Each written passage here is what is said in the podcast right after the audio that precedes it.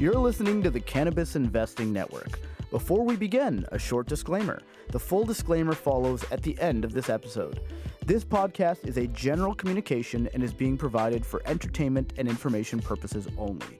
It is educational in nature and is not designed to be a recommendation for any specific investment strategy, plan, feature, or other purpose. Please enjoy responsibly. Hello and welcome back to the Cannabis Investing Network podcast. My name is Manish, and today I am honored to be joined by the man who convinced Elon Musk not to take the board seat at Twitter. His name is Abby. Oh, it was. You know what? I was pulling my hair for that one. what, what's left? Oh God, I think there's two or three left still over there. You know, enough enough for a nice little comb over. The Homer Simpson dude. The yeah. Homer Simpson, yeah, exactly, exactly, exactly. What, What's what going did, on? What did you say to Elon, Abby? What did you say to put him over the edge? I just, you know, I just called him and I just said, Elon, come on, man, let's do this, and that's it. That was yeah, it. Like, you know, like you really need to sit on another board. Yeah, exactly, exactly. I said, look, listen, listen, Elon, we got to get Doge and Tesla back up. Okay, my cannabis is hurting. Let's get let's get this going. And then he just looked at me and he said, "You know what, Abby, you're right." Looked at you over the phone. Yeah, yeah, yeah. He's naming the new Tesla after me. So right. he looked uh, at the photo yeah. of you that he has on his wall, and he's like, "You know what? the shrine, the shrine." That's where my hair goes. That's where my lock of hair is. Oh boy. All right. Now we're good. All right. All right, buddy. What's Welcome. happening, man? Welcome everybody. Um, we are recording this on Monday night, April 11th, and today, Abby, is a good day because we finally, finally got the approval from the New Jersey Commission for uh, seven MSOs to uh, not not quite start dispensing adult use cannabis, but at least they have the green light to get the wheels in motion to start dispensing adult use cannabis. So in the mm-hmm. next few weeks, maybe by 420, probably more like May 1st, they will start turning online, which is something we have been waiting for for a very, very long time. Mm-hmm, mm-hmm. No, it is it is very exciting. I saw those press releases roll through um, in the afternoon. But uh, I, th- I thought there'd be more price action. But uh, hey, this is kind of what we're talking about in this episode. Yeah. So look, I mean, obviously, very exciting day. Now, overall, it was a very red day um, for the markets at large. So that's you know exactly. I mean, that's exactly what we're going to be talking about today. And and the theme is, you know, short term versus long term, or you know, investing for 420, which is coming up basically next week uh, where we'll be at the Benzinga conference in Miami, CIN podcast at gmail.com if you'd like to meet up. Um, so, looking at the short term dynamics of cannabis and the macro environment versus a longer term dynamic, which is, you know, something like 2024. And if you remember, we did an episode in 2020 leading up to the federal election, uh, the presidential election, where we said, look, don't get too excited for 2020. Let's look forward to 2024 um, and kind of projecting that out. So now, where we are today, thinking about what's going to happen in the next two weeks, two months versus what's going to happen in the next two years, and kind of trying to balance our decision making um, with all of these factors, which I think will be a really interesting conversation. Mm-hmm. So to kick it off, um, you know, I, I think it's it's interesting. The reason I keep saying longer term and not long term is that two to three years is is really not long term. Okay, so uh, you know it it feels like it to us, and in our world, you know, it seems like a, a, a big deal. But you know, like when I started in commercial real estate, for example, if there was a requirement, if I was talking to somebody and they had a need that was next year or two years out, I was not interested, or I, I, would I would very quickly kind of move on to something else. Um, but you know, now having been in the business for nine years, I look at that time frame very differently. And and to me, one to two years, uh, what I've learned is that time passes pretty quickly. And um, you know, so if you if you sort of try to uh, if you don't appreciate the fact that two years will come up faster than you think, you can miss out on a lot of opportunity. Sorry, say that again. If you don't anticipate that two years will come as fast as you think, you'll miss out on a lot of opportunity. What do you mean by that? I, I mean that uh, you know, just as a as a young uh, you know broker in commercial real estate, it, it, you want everything immediately, right? You want to work right, on right, something right. today. You want something that's going to close in the next three to six months because you want to get paid.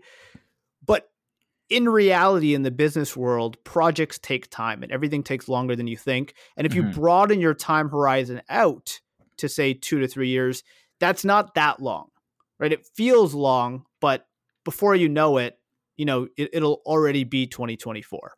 Right. I, I only caveat I would say is you got to look at cannabis in context, right? Yes. Two to three years is again, you know, so, some some people who've been in this sector for way, way, way longer than we have. I always like to say, you know, it really started in 2018. Well, that's because when that's when I entered, mm-hmm. but also that's when Canada became uh, legal. Mm-hmm. 2018 till now is only four years, right? So two or three years is about 75 percent of the life of the entire industry. So it is it, it kind of is a long time. But you're right. You, you're, but you're right. Like you know, cannabis isn't any different than any other sector. These projects do take a long time. Cultivation facilities do take a long time to go up, um, and we've we, we've seen, especially down in the states recently, with all the pushbacks from the legislative side. Um, you know, two to three years technically isn't that long, but you know, when you're when you're an investor and you've seen what we've seen the last little bit, I would I would argue that I, I would say that two to three years is a long time. It could be, yeah, it could feel like a lifetime, and, and that's a fair point. Opportunity cost is very real. Mm-hmm. So but this is what we're balancing today. So let's talk about what's happening in the short term. So let's talk first about cannabis and what I see coming forward in the short term. So we have um, we're at a place right now where it's it's pretty depressed, uh, maybe as low as I've ever seen it before in terms of sentiment. And for me, that's that to me is a good time to be buying, not selling. Right. So just just generally speaking now we just got New Jersey, right? We've been waiting on this for almost 18 months. Huge positive. Uh, seven MSOs. Uh, I think all public companies are basically ready to go. Uh, Ayr actually did not get it. I heard it was because of a lack of supply. But look, they'll get it in the next, you know, six, they'll get it next time around, which is six weeks away. So mm-hmm. you know that that'll that'll come up very quickly. So that's a huge catalyst for the industry. So that's extraordinarily positive. And that brings with it, you know, as that turns online, that's going to bring with it a lot of new eyeballs to the space, people to the space, media to the space. Well, it's also going to go to that one the- uh, thesis that you have, which is, you know, New Jersey is pretty close to New York. Mm-hmm. A lot of people from um, New York or Wall Street live in New Jersey. They commute. They're going to start seeing this in their own community. They'll start seeing lineups. No they'll start seeing products, and they'll just kind of put things back on their radar, right? No question. And I think that's huge. And I think, secondly, as New Jersey goes, now there's more pressure on Connecticut and New York who mm-hmm. have who have already approved rec. They just need to roll out the program. So there's a lot of pressure on those two. A lot of pressure on Pennsylvania, which is now um, even in a Republican-controlled legislature advancing legalization discussions. Mm-hmm. Right. So mm-hmm. all of this, to me, you know, as as New Jersey heats up, everyone starts looking outwards. Mm-hmm. So that's extraordinarily positive. Super happy about that. Okay. Mm-hmm. Um, that is a huge domino for the Northeast. I think we all understand that, but just want to emphasize what how good that is. Yeah, and it's been two years. it's, it's been two years, two so, short years. Two. uh, well, it's only been a year and a half, but but it feels yes, I agree with you. I guess yeah, you're right. Yeah, 2020. Uh, yeah, yeah. So uh, now also like the the title of this episode 420 is coming up right? So we're about a week away from 420 so that is huge for sales for the industry for sure. But also 420 is a great time for media coverage.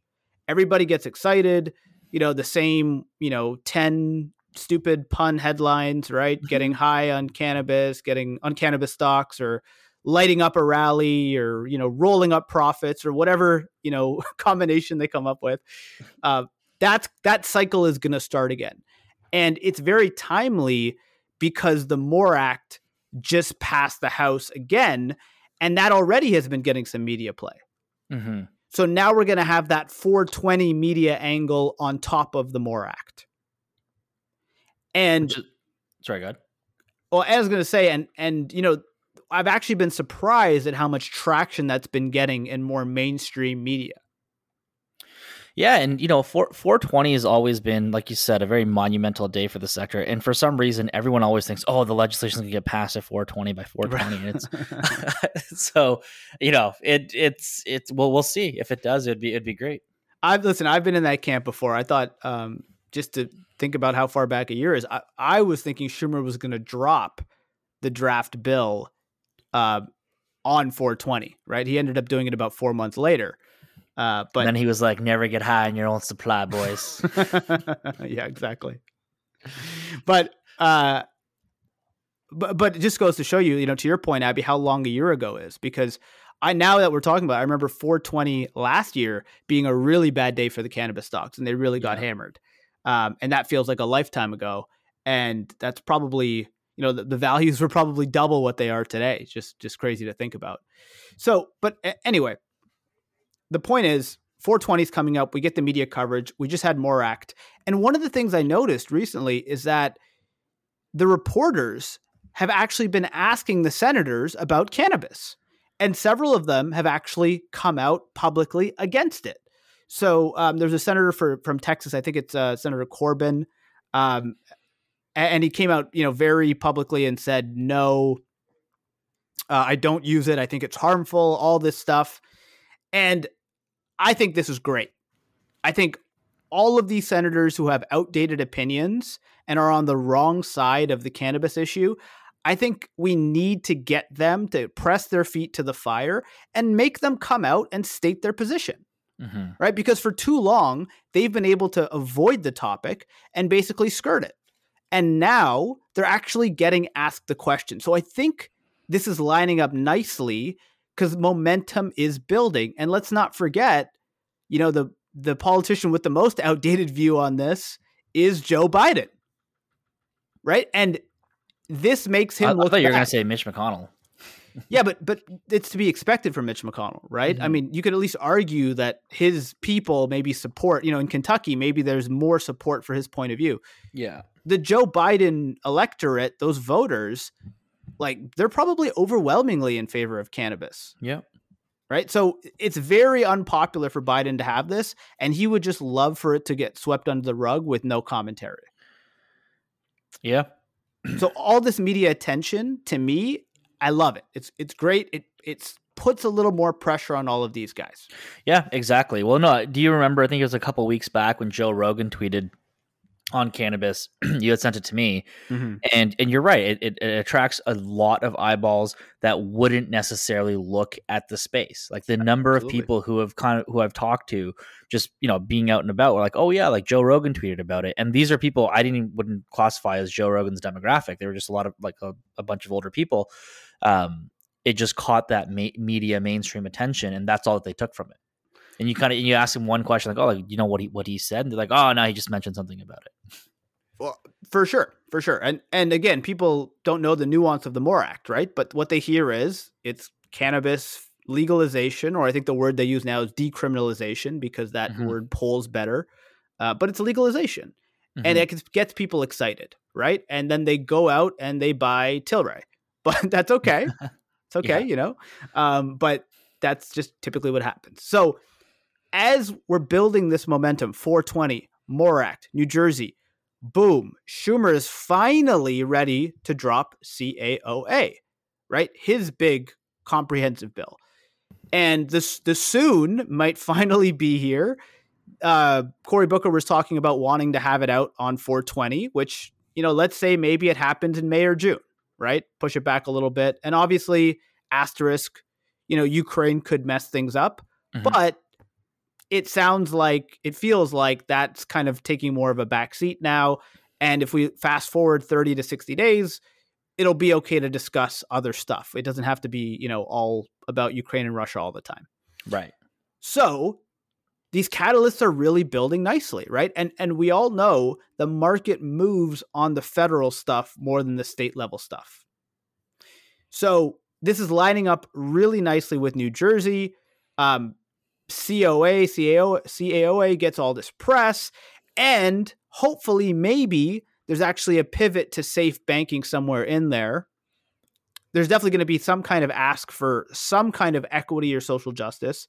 Uh, but there's you know there's a pathway. There's some possibility that something could happen. Who knows how to chance it? But overall, that gets you pretty excited. Mm-hmm. Mm-hmm. Hey, look, listen, I'm, I'm going to call an audible here and just ask you a question, right? Sure. Of the the catalyst that you mentioned, obviously not the states passing, uh, or sorry, uh, uh not not not the uh, the MSOs who won today. Okay, uh, sir. Let, us let's include MORE Act and COA, Schumer's bill. Let's not include SAFE because we don't really have any clear runway to SAFE. But of those two catalysts that are sort of sort of coming out, which one do you think would be more impactful in the capital markets today? Oh, um, I don't know. I mean, look, if, if you had asked me about the would the MORE Act be impactful, I would have said, "Who cares?" Right? I mean, mm-hmm. great, great bill, very supportive, but we've passed it before, mm-hmm. um, and yet, you know, it, it got more buzz than I expected, right? So this time around, it did, yeah. So that so I think it's related. I, I think MORE got this ball kind of rolling, got some mm-hmm. eyeballs on it. Now we got New Jersey, that's going to catch more attention, right? Um, and then CAOA on top of that it, just helps. The, the, snowball is building, is what I'm getting at, right? Mm-hmm. On top of you know 420, which is this big national day of celebrating cannabis, and then naturally you write all these articles saying, "Hey, why are people still locked up for this drug?"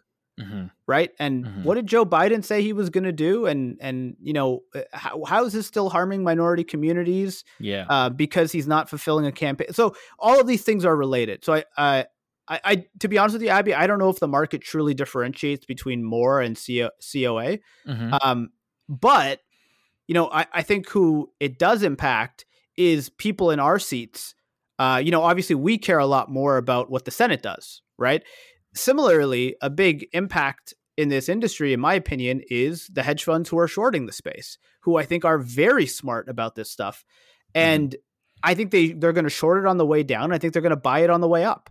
So if they actually think that COA is gaining traction and we and you know it's going to pivot to safe, mm-hmm. I bet you they cover their shorts and I bet you they start buying. So mm-hmm. all of this stuff is interrelated. Like I I don't think there's there's one or the other. Um, yeah.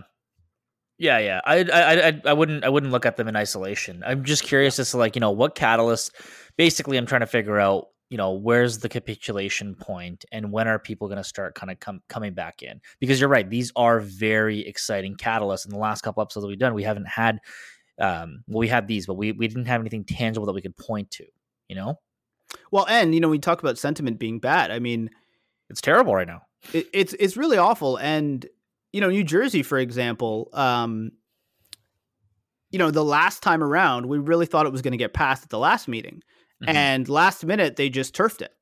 Um, and you know, then then they scheduled this like special meeting on April 11th, and and there was enough political pressure between the governor and the Senate president threatening hearings on what was going on um, that finally, you know, they they got it done here, right? Mm-hmm. Uh, but and and I want to be very fair to them.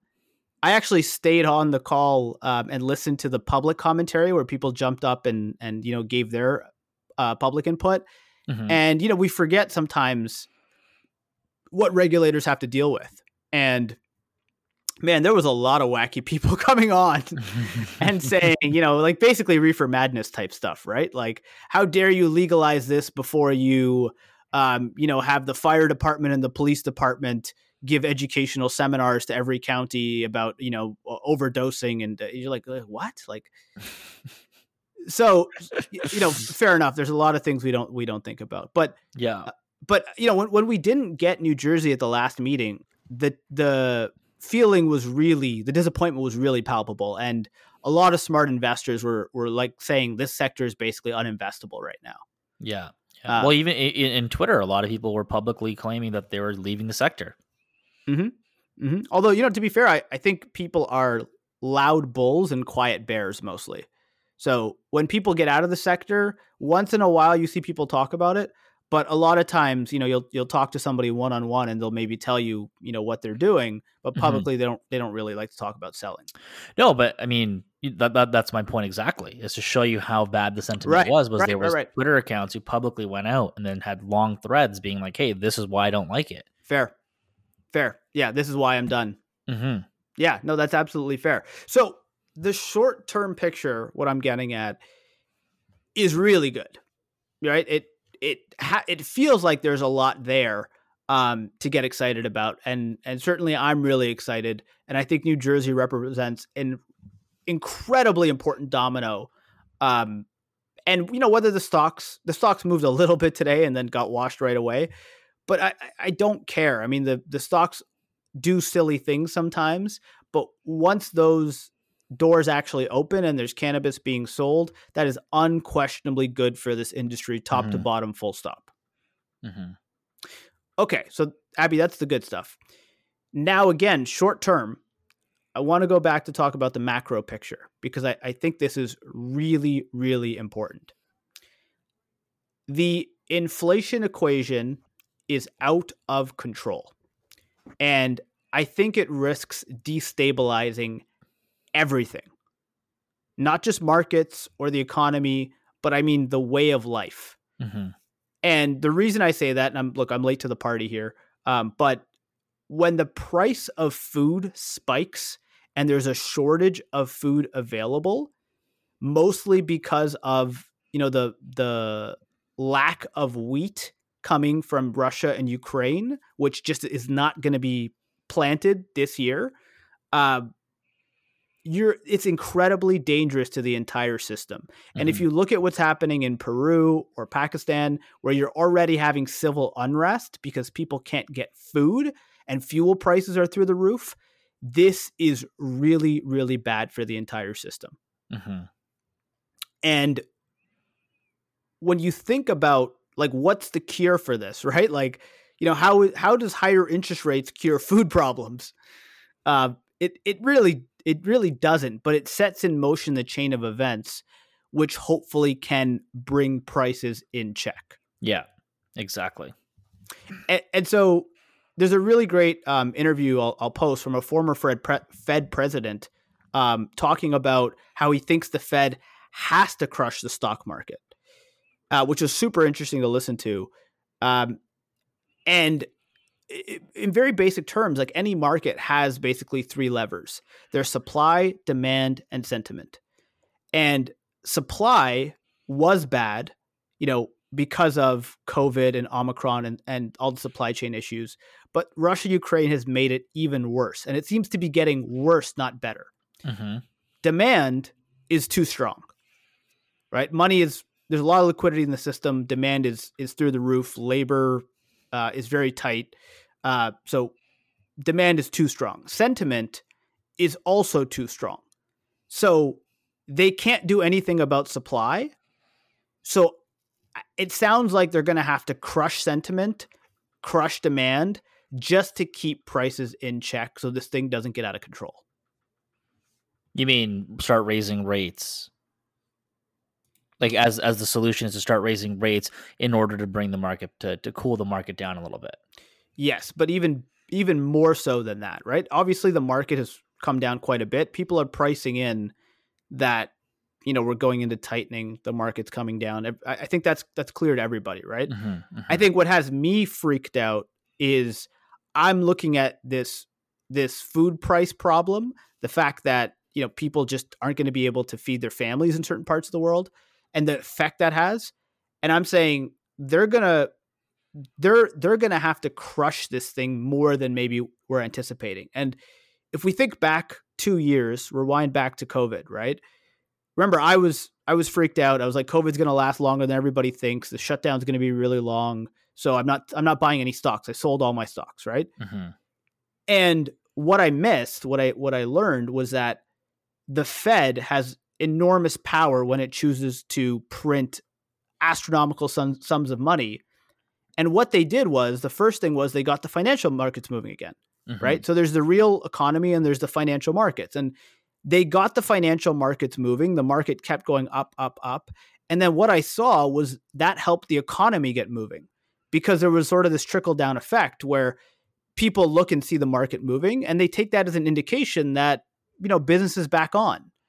And mm-hmm. they see other people making money. And so they go out there and they start behaving this, you know, behaving as if business will continue. And that got everything slowly, but then quickly moving again.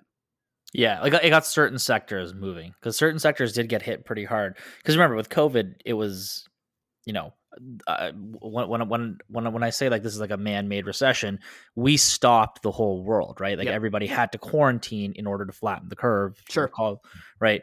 So they had to do something to keep to let people know that, that that it was essentially on the right track, and that's when we saw UBI because most people couldn't go go back to work, so that was more money coming back in. Yep. it, it was and.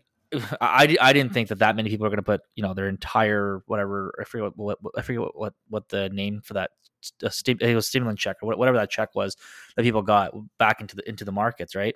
Um, when the Fed did obviously start printing to kind of uh, to to to refuel all like uh, sorry to refuel the markets back up again, Mhm. um, you know that did reignite the economy, but the demand was always strong even before going into COVID, right? It was just that initial shock that really pulled the markets back down.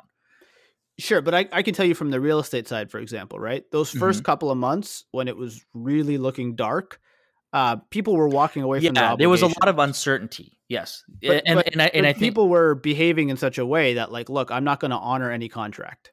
My lease doesn't matter. My you know agreement to purchase doesn't matter. I'm walking away basically from my. I'm not going to pay my mortgage. I'm walking away from my. Well, because but yeah, everybody had that force majeure clause that they could- that they could have leaned back on, right? It wasn't Uh, like listen, listen, force majeure clause or not, people were people were like, you know, what are you going to do? Right? Th- Yeah. This whole system looks like it might fall apart. Like it was really scary there for for a it, certain it bit. was it 100 it 100 percent was, and uh, it, I think it was that once that uncertainty was like sort of alleviated, th- then the markets had come back. But Yes. going into that, I don't think the economy was was No, bad. no, no, no, for, for sure. I'm, I'm not. I'm not saying that. But what I'm, what the point I'm making, Abby, is that the Fed was able to first they moved the financial markets. That was the first thing they got working again, Mhm. and then with a little bit of a lag time, the real economy started moving as well. to catch back up, yeah, Yeah, so it was sort of a signal for people. So going back to this this thing, sentiment really improved once the market started moving positively again right, right, yeah, and right. then demand started increasing and that was kind of what got the economy back ripping again right Yeah. so my point is just that this is the same idea but in reverse so the s&p is only a couple percentage points off its highs Mhm. right like yes a lot of the high flying tech names have been repriced. That's good. But ultimately what i'm saying is i think they're uh, if you remember back in june i think of, of 2020 i i finally threw in the towel and i was like look the fed is deliberately keeping this market up. They're not going to let it go down. Mhm. because if it goes down it becomes a dangerous spiral downwards. So Yeah. they're they're going to keep remember i think i was saying they're they're promoting this like a like, like a, a penny stock, yeah, like a penny stock promoter yeah right. Yeah, yeah, yeah. It's like the Fed is treating the large cap markets like the CSE. I remember that because you said every time that there's a news release put out or an announcement put out, people rally. Yeah, it was every, every every time the market's down, like looks like it's down more than a point, they put out a new press release and they're like, "We're going to do this," and then it comes, and just jumps back up, right? So, Yeah. but so this is the same idea in reverse. So I think this inflation problem is so bad, this supply chain issue is so bad that I think they're going to have to really put the screws to the market, and by crushing the financial markets and having real pain in financial markets. I think similarly that will trickle down and start to cool the real economy. And Mhm. that's how we're actually going to turn down sentiment, turn down demand. And hopefully, by turning those two down, it will catch up with supply and keep the prices in check. Mhm. So I'm, I'll post the interview to what the uh, former Fed president was talking about. Uh, Wh- which which Fed was it? Which former Fed president was New it? New York Fed. I don't know the guy's name, but I'll I'll post the uh, I think it was a CNBC or, or Yahoo Finance interview, but uh, but really interesting to listen to, right? Mhm. So here's here's my metaphor, Abby. Um, we gotta we gotta put on our you know get in our time capsules and go back a little bit because this involves you know being at a nightclub.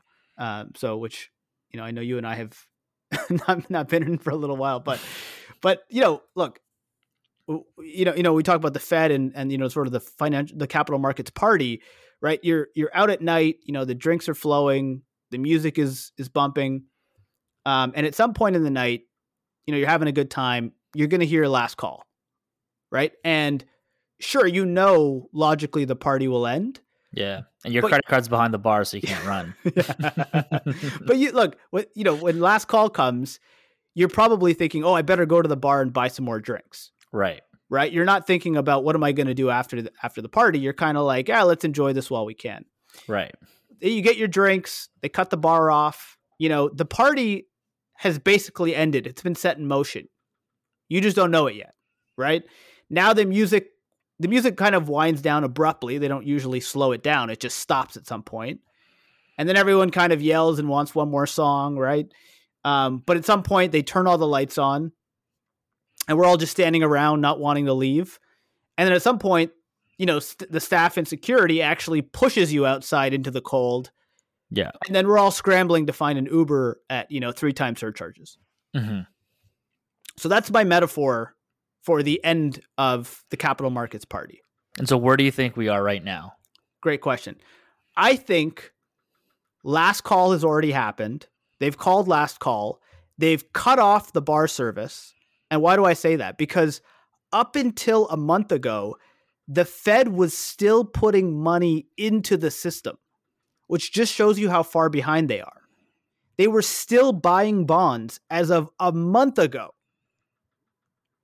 So now they've stopped, right? As of April, mm-hmm. they've stopped. Mm-hmm. So so now there's no more drinks flowing, but the music's probably still playing, and we're all probably holding, you know, one, two, or three drinks that we bought at last call.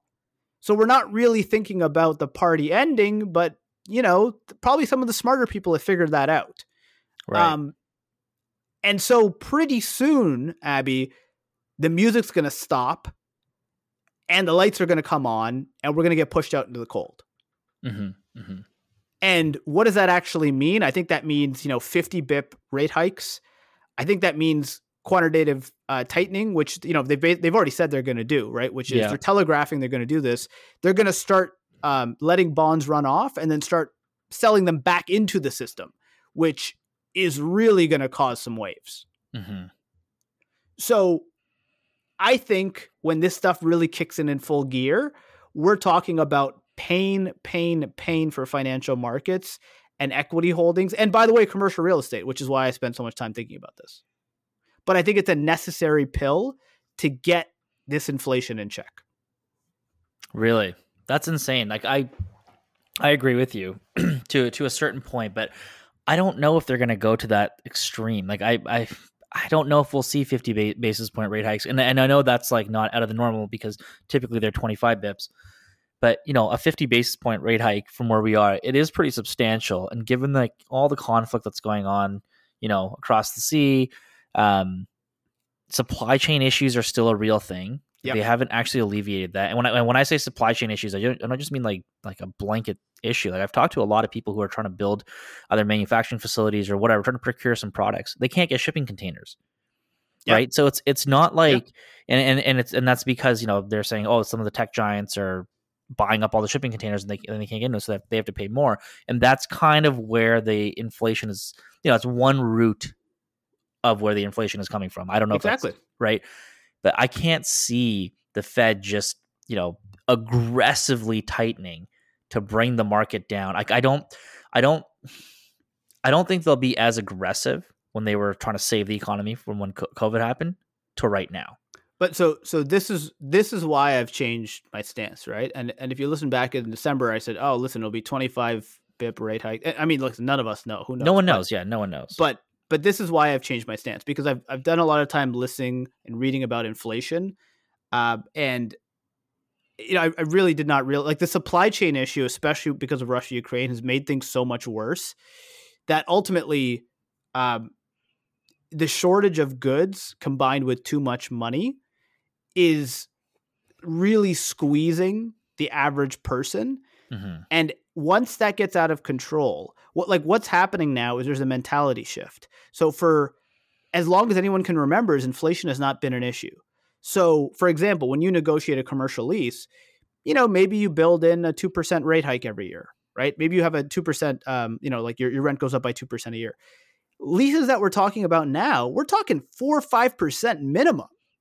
And the the argument to tenants that landlords have is like, look, if if at five percent I lost money last year, mm-hmm. right? And you know, if you talk about industrial space, which is super tight, what can tenants do? Like they they have very few options.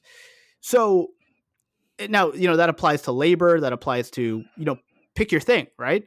Mhm. So these costs are starting to escalate, and the mind shi- the mindset is shifting, and th- that's a that's a really seminal moment. If that sticks, inflation is going to be built into everything from here on out, Mhm.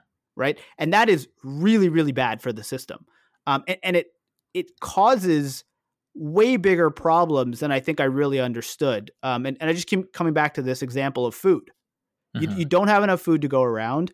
We can't grow food, you know, right away. There's a planting season, um, and the biggest breadbasket part of the the world is that Russia Ukraine region, which has a huge shortage of wheat right now, and is Mhm. going to because they missed the planting season. So, what that means, Abby, is that like if they don't remember the Fed. The, remember, the Fed is there for the U.S., but it really is sort of a leader of global financial markets. So Mhm. if they don't start turning that dial aggressively, um, this stuff could really get out of control all over the world. And that's and your point, like what you're saying, I think is exactly where most investors are. Where you go, look, okay, fine, inflation's a problem, but you know they're not going to get that aggressive, are they?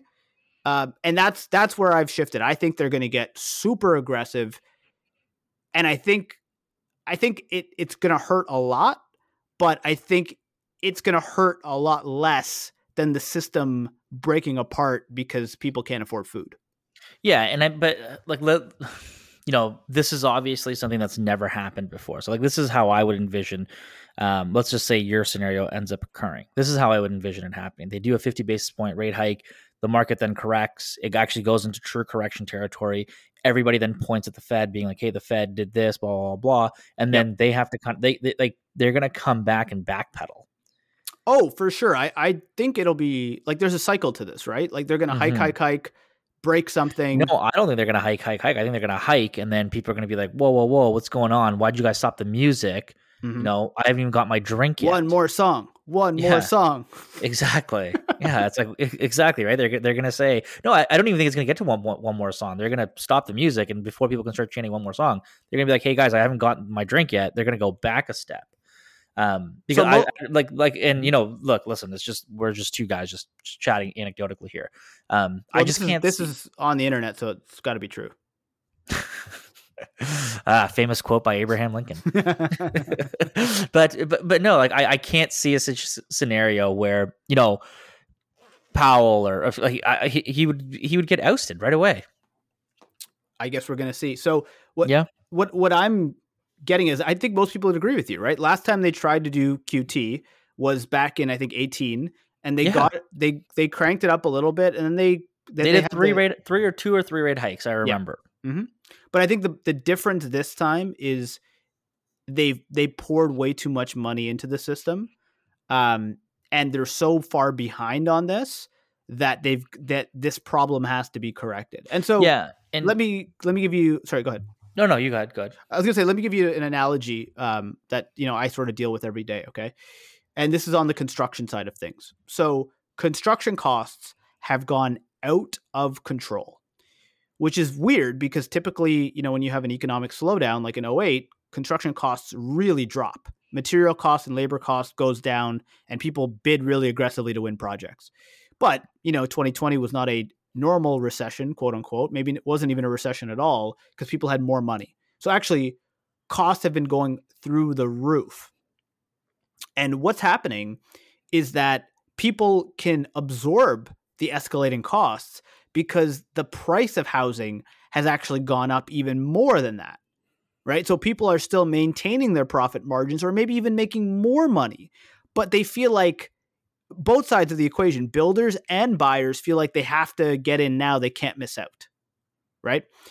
So once um once this the price of housing you know if the price of housing slows down because of interest rates which it will and it probably is already happening in front of us the market will readjust and when projects are underwater and they stop making sense the builders will push back and they will start to say you know i can't afford to pay this construction cost price Mm-hmm. right? And so right now, um, the the you know construction trades have way too much work. you know they're they, they're booking everything months and months, if not years in advance. So no one's hurting for business. Everyone's super picky. Um, but if you can stop the music and stop the, you know, freeze the house prices, get them going the other way, that will trickle down and push push pressure on other uh, things, whether it's commodities or labor, to also come down. Mm-hmm. So as things get dire, the market will readjust. And I think also the labor market would start to open up and maybe get some people who are sitting at home trading NFTs off the sidelines and back into the labor market. Yeah, that's the biggest thing that I hear is that it's extremely difficult to find skilled workers. And the crazy thing is, especially on the construction side, the crazy thing is some of these like skilled jobs, it's not like they're paying 20 bucks an hour. It's like they pay like 150 to $200,000 a year. They can pay well, yeah. Yeah, they they pay very well and they're having a hard time attracting um, people to them, right? Which is something we we, we haven't seen. So I mean, I, I can kind of see the whole uh, construction. You know, it's it's crazy that, you, that you're bringing this up, but um, I can kind of see it how how it is playing out.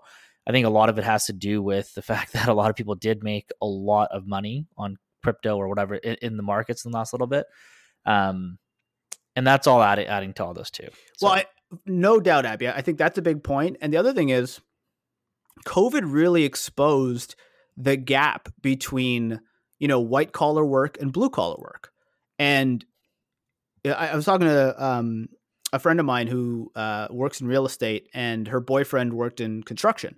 And so during you know the height of the pandemic, he was going to work every day, and she was you know sitting in her pajamas and booting up her computer and doing Zoom every day. Mm-hmm. And he was like, "It's ridiculous that you're getting paid your full salary for sitting at home, and I still have to go into work every day." Mm-hmm. Right? And and I think you know that atti- that attitude is pretty prevalent and i mean who, i can't you can't blame people for feeling that way right? So yeah. the the real blue collar in person frontline jobs whether it's construction or logistics um, you know whether it's it's the dockyard or the grocery store like that's where you're feeling a lot of labor pressure because mm-hmm. people go look if i don't have to leave the house i don't need to earn as much right? I can if i can figure out some other way to make money um, whether it's online or remote work or whatever, I can earn a decent living, right? And and I don't need to spend as much. So I think Abby, the the solution to that starts with them really hurting the financial markets. And when that happens, people start behaving differently mm-hmm. and they mm-hmm. feel less rich. They are less rich and they you know they watch their expenses more closely um, you know they maybe start you know from a from a work perspective they start being um, you know willing to take on more work or different kinds of work. Uh, so that's what i think that's where i think all of this is headed. And as a real estate person i can tell you rates are already you know escalated quite a bit. Um, but i would bet you that the you know if you fast forward six months from now you're probably going to look back and say, "Wow, the the April rates were cheap compared to the December rates." Mm-hmm, mm-hmm. So I, I, can see that. Yeah. So I, I, think there's a lot of pain coming, and I think the back half of this year, um, you know, and, and I want to be clear, we're talking about financial markets, right? The the real economy is seems pretty strong. Yeah. Uh, so I think they're going to have to put a hurting on the financial markets in order to bring everything else in check. Yeah, I, I, I definitely agree with you on that. One thing I wanted to say a little bit earlier on was that if you recall, prior to the pandemic, what was happening? We didn't solve any of those issues, right? We had a we had an mm. economy that was doing very well, right? Mm-hmm. We had very low interest rates, so they were slowly increasing rates, and people yep. were asking, "Well, why are they yep. raising rates?" And it was just like, "Listen, look, Powell or the Fed has no bullets in, in its gun to do mm-hmm. anything. If, if anything, Uh, detrimental were to occur and mm. then something and, detrimental did occur. and thank god they did right? If exactly. they didn't like where would we be today? Exactly. And all those issues from from before haven't really been been resolved. We had essentially a two year hiatus you know maybe maybe, maybe a little bit less where we had an insane amount of money coming in. We had the rates go right back to zero. And you know you you, you built this this this frothy mar- capital markets along with a frothy economy off of essentially a weak foundation, right? And now we're coming back to it. And this goes back to every single thing that you're saying. It's that, yes, the Fed does have to raise rates aggressively. But it, now the question is, well, why does the Fed, you know, the typically why why like why was the Fed raising rates before? And it was basically they were trying to they were they were, they were doing it in, as a hedge or an insurance policy for some future event to occur. But that future events occurred already. We we live in this world right now. We have yep. rampant inflation. We have you know the world war. You know what's going on across the, the across the ocean there. That no, we we couldn't really forecast that. We couldn't for, forecast COVID. Um, so basically, like what I'm getting at to this is I I agree with you that they're going to raise rates. Do I agree with you in terms of how aggressive they're going to be? I don't think so. So, uh, look, I, I mean, I, I, like that you know you have a different opinion, and we're, we're going to see, right? But I think it's bigger than just rates. I think rates is one part of the equation. Mm-hmm. I think that the QT, the tightening, is the other part of the equation, and I think. Mm-hmm. I think this inflation, I'm repeating myself, but I think inflation is so bad yeah. that, uh, and it's such a pernicious problem. It's so destructive to the system that I think that's why they have to be more aggressive than people think they're going to be. And and you know, if you think about a balloon and them injecting, you know, air liquidity into this yeah, balloon yeah. and how big the balloon's got now, uh, they're not going to be able to take four trillion out of the balloon, right? But they won't need to. If they if they they're talking about taking out like a hundred almost a hundred billion a month, you know, you do that for a year, that's that's you know over a billion dollars, right? Um, oh, sorry, over a trillion dollars. And so they put four trillion in, they take one trillion out. That'll probably have the right effect. Mm-hmm. Um, and you know, to your point, Abby, they they stopped the taper, they stopped the um, the QT in in 2018, 19 because it got too painful for the markets, right? Mm-hmm. Uh, this time, I think it's like, look, markets be damned. Uh, we need to crush the markets. Our goal is to crush the markets because that will reverberate down the chain. So, right, that's my feeling. And you know, uh, I'm usually late to the party on these things, so um, it could be that you know me saying this is a sign that we're already at at peak inflation. Um, but let's see. That's that's has me very worried in the uh, short to medium term when we talk about the next few months, but the next mm-hmm. you know you know 12 or 18 months, what I think it's going to look like. Gotcha. So, how do we balance these two things in the short term? Cannabis looking very interesting, looking exciting. All these wonderful catalysts that I spoke about 20 minutes ago.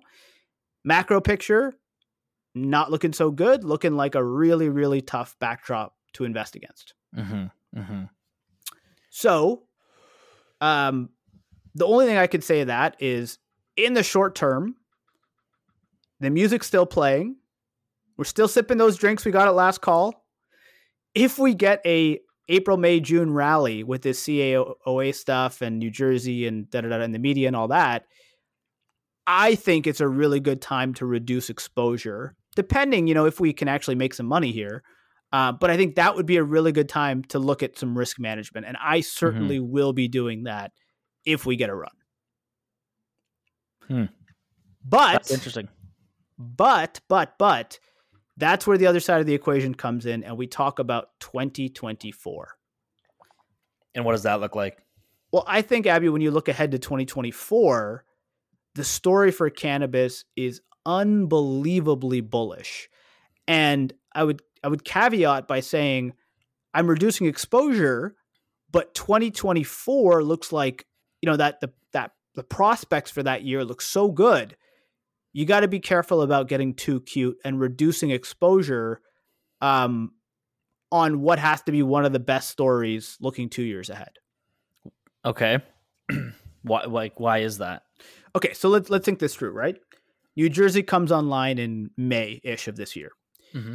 Now we've got pressure on Connecticut and New York, who are again they are going rec. We're just waiting on the programs, right? right? Some people are saying that could happen later this year. I doubt it. Um, maybe I'd love to see that, but I think Connecticut, New York, probably more likely to happen kind of mid next year. That's how far mm-hmm. out I think it is. Uh, ho- I hope to be pleasantly surprised, and I think Connecticut goes before New York.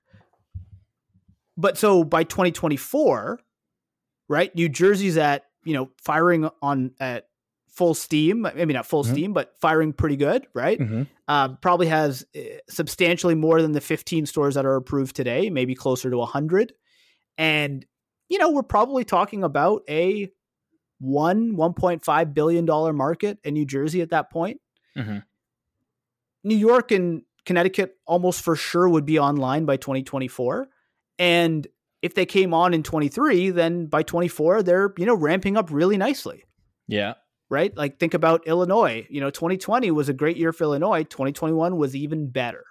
Right? Mm-hmm. So now you have New York and Connecticut in full in full I shouldn't say full swing, but but ramping really nicely. New Jersey's Yeah. going hard. Maryland, which is on the ballot this year, um, by 2024 it's probably launched as well, right? Give it give it kind of that 18 month New Jersey window, right? Mhm. So now Maryland is going, and Maryland is ramping.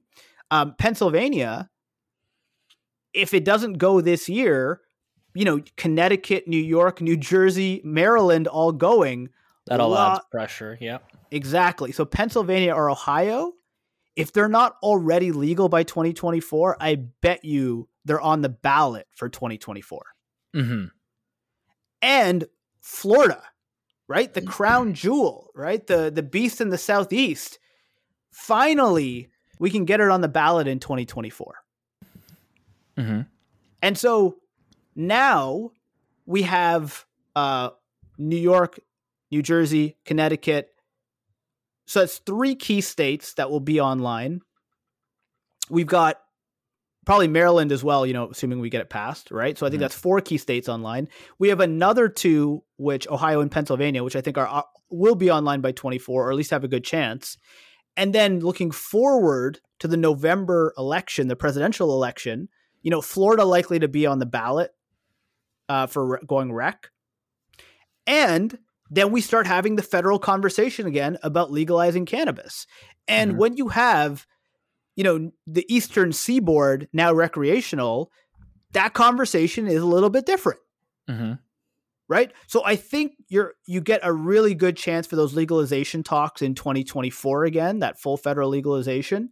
Um, and you know, maybe we've got some kind of safe plus by then. Maybe we don't. Uh, let's assume we don't have safe plus by then. We have such a better chance if you look forward to 24 about that conversation um, of catching fire and getting something in that time frame, Mm-hmm. Mm-hmm. right? So that's what excites me. So I, I can definitely hear the, the enthusiasm and the excitement in your voice. Okay, I'm just gonna play devil's advocate here because I, I, you know, everything you've rhymed off, boom, sounds amazing. Notwithstanding Florida, Mhm. um, because Florida, obviously, anything Florida does is, is absolutely incredible. And then Yeah. let's not talk about um, safe as well. Everything Yep. that you've talked about there is just basically a larger market that's coming in, potential pressures uh, for uh, for for for states that haven't fully flipped, but basically growing the addressable market that we can kind of attract to, sell to, whatever. Right? No doubt. Yep. That's kind of what it is.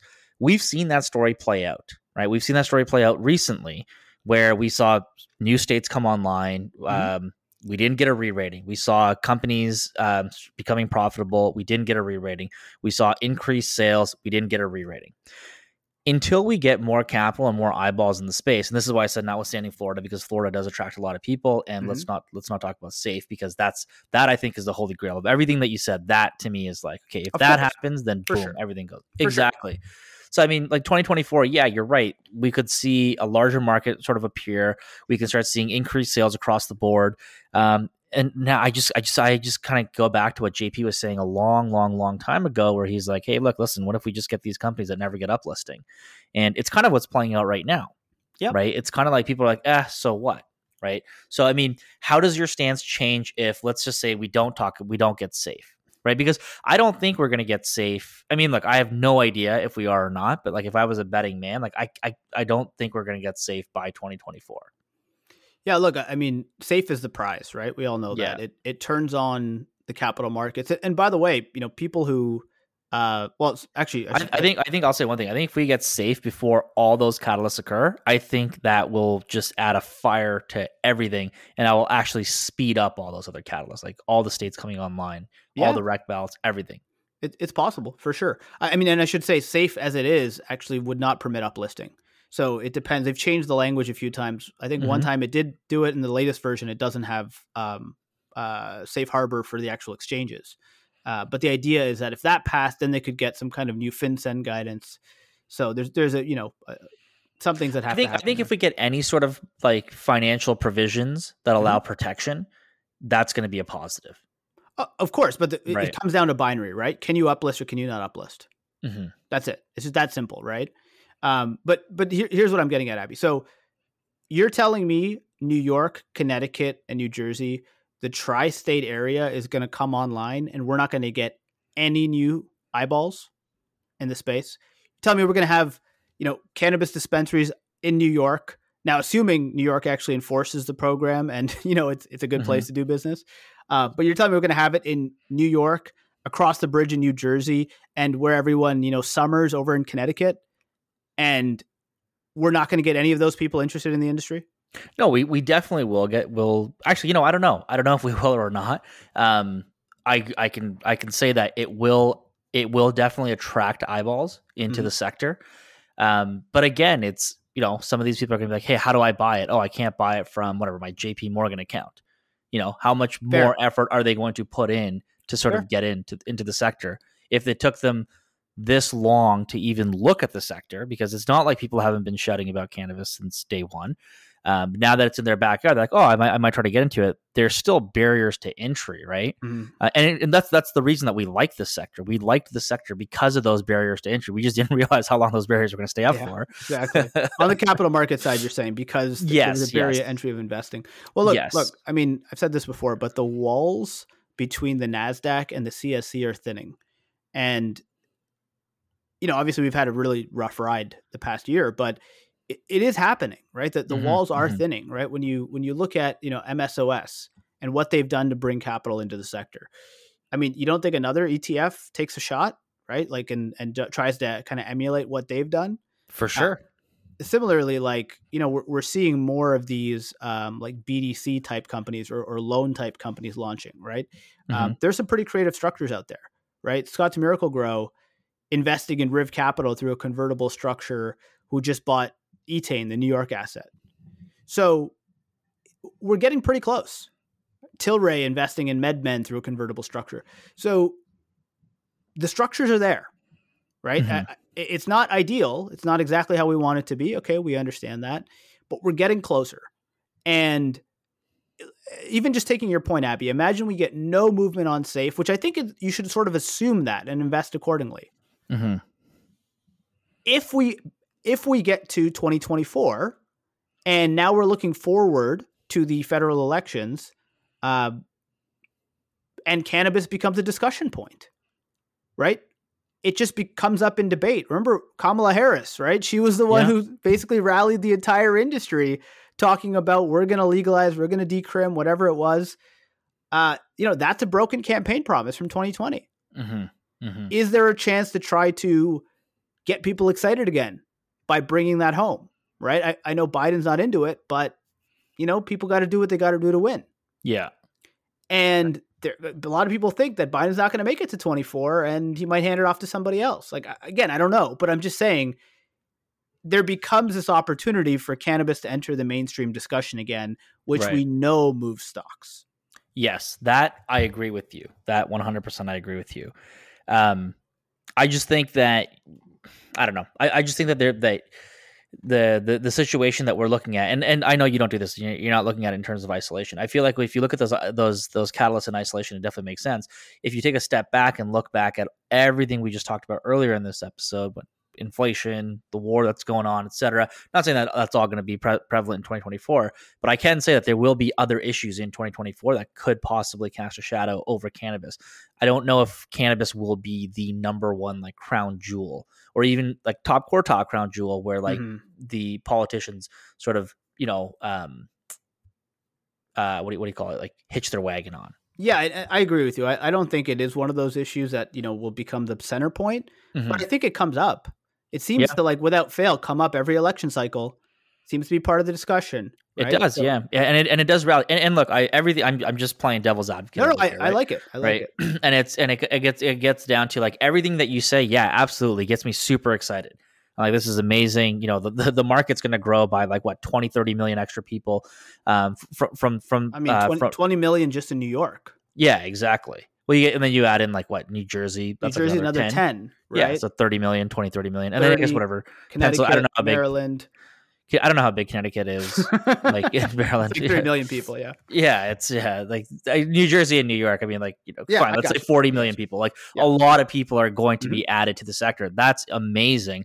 And the great thing about those states is like those are very affluent states. So like you know, the average person is probably going to be spending a couple hundred, like a hundred bucks at least. Like you know, but the average ticket size on a, on a dispensary when you go in there will probably be a lot higher than than most other states, right? Just like when you go to New York, could it's just be, a little yeah. bit more expensive. Mhm. So there's going to be Heavy- a lot of Heavy tourism too.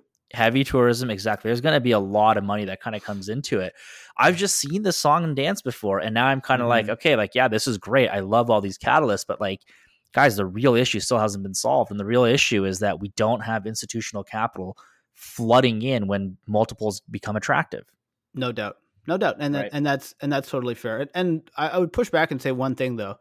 You know, you mentioned the fact that look, we've seen states come online, we've see, seen sales improve, and nothing helps. But I would just push back, Abby, and say actually, if you look at the last two quarters, we haven't seen states come online, right? We haven't. In fact, we've seen things keep getting delayed. yeah that's true that's, Right? but, So well you- those states yeah that's true that is true what, right what state has come online in the last six months? Like nothing. But Arizona came online in Q1, yeah and that did re-rate harvest. It Mhm. definitely helped Curaleaf. Um, again, Arizona was already a decent sized state that just got a decent amount bigger, right? New Mhm, Jersey's mhm. going from, you know, zero to maybe not 100, but maybe to 50, Mhm. right? New York, similarly, like New York is a nothing market right now. It's going to be much larger. Connecticut, very small market right now, Yeah. but that, that will actually be a very profitable market, right? Maryland is a decent sized market, um, but I think that will be a great flip. So I, I would just push back and say, if you look at 2020, we had some really great tailwinds, um, including the fact that the fundamentals were just phenomenal yeah and we're increasing at an amazing clip. And that has really stalled out over the last two quarters. Um, in fact, has started to go the other way a little bit on some in some cases. Um, and people who were more value buyers, and that's that's me, right? Um, started getting more depressed because we're like, oh, maybe these companies aren't as great as we thought. Maybe the margins are compressing, the numbers are compressing. Um, but once, you know, again, going to 24, I think that will reverse. I think they'll have these states that are ramping and they'll, you know, they're going off a bigger base now, but the Mhm. growth will be really good and the profitability will be there as well. yeah that's true that is true So let's just wrap it all up here at the end. Short term, some good catalysts coming up, super short, like we're talking, you know, two months, maybe next two months. Brutal macroeconomic picture, although, you know, we have a disagreement about how brutal. Um, and I want to be really clear. I think you're going to see some real pain in the next six months, uh, back half of the year, especially. Uh, yeah, I, I- I think Q4 you'll you'll see some some some real pain kind of come through. That we we typically see that, right? I, I in financial markets, get ready, right? And now, hard to tell how these things balance out. How does you know that affect cannabis, which has already been beaten down, um, and has maybe some catalysts? I, I don't know. I don't know the balance of those things, right? Mhm. But longer term, I have a fantastic outlook on 2024. Uh, I think that you really have to ask yourself: Do you time the market? Do you try to be clever, um, or do you try to keep it simple? And I think that's just a, a really core dilemma about you know do you try to be clever and sell now and buy later, um, or do you try to you know just hold good names and ride it out? For sure, for sure, and I, and I think it boils down to you know you're you got to look you got to look at your own portfolio, your own financial situation, how much money can you possibly risk, Mhm. um, and for me it's always been the same thing, right? Like up double, sell half is something that I that I say as well as you know if you're yelling you should be selling. Mhm. If that if we do see those days again, I I, I know I'm going to be taking risk off the table. I always do. Um, it's just I've just been buying the dip so long that all that risk that I took off the table is already Yeah. back down. Right? And more, yeah, exactly. yeah, exactly. So I, I agree. I, I think look, it's a complicated one. What I learned through my COVID experience of selling my portfolio was I'm not going to try to be a hero, um, but I will adjust. Right, taking some risk off here and there, especially if we have a good run, um, and and trying to kind of have that money available for the future, but not going crazy Mhm. because because again, I I we were already quite beaten up, and I think the 2024 picture is pretty damn good. Mhm, mhm. Abby, any closing thoughts here on you know 420 versus 2024? Um, not really, man. Not really. I, th- I think we covered quite a bit on there, and I think you know, I, th- I think ending it off with the core dilemma is definitely something right. Um, yeah, I, I think I think we hit everything on the head there. Okay, great, guys. Um, we are probably going to be off for a week because we're traveling, um, but we will be in Miami for Benzinga. If you'd like to meet up, CIN podcast at gmail.com. Until next time.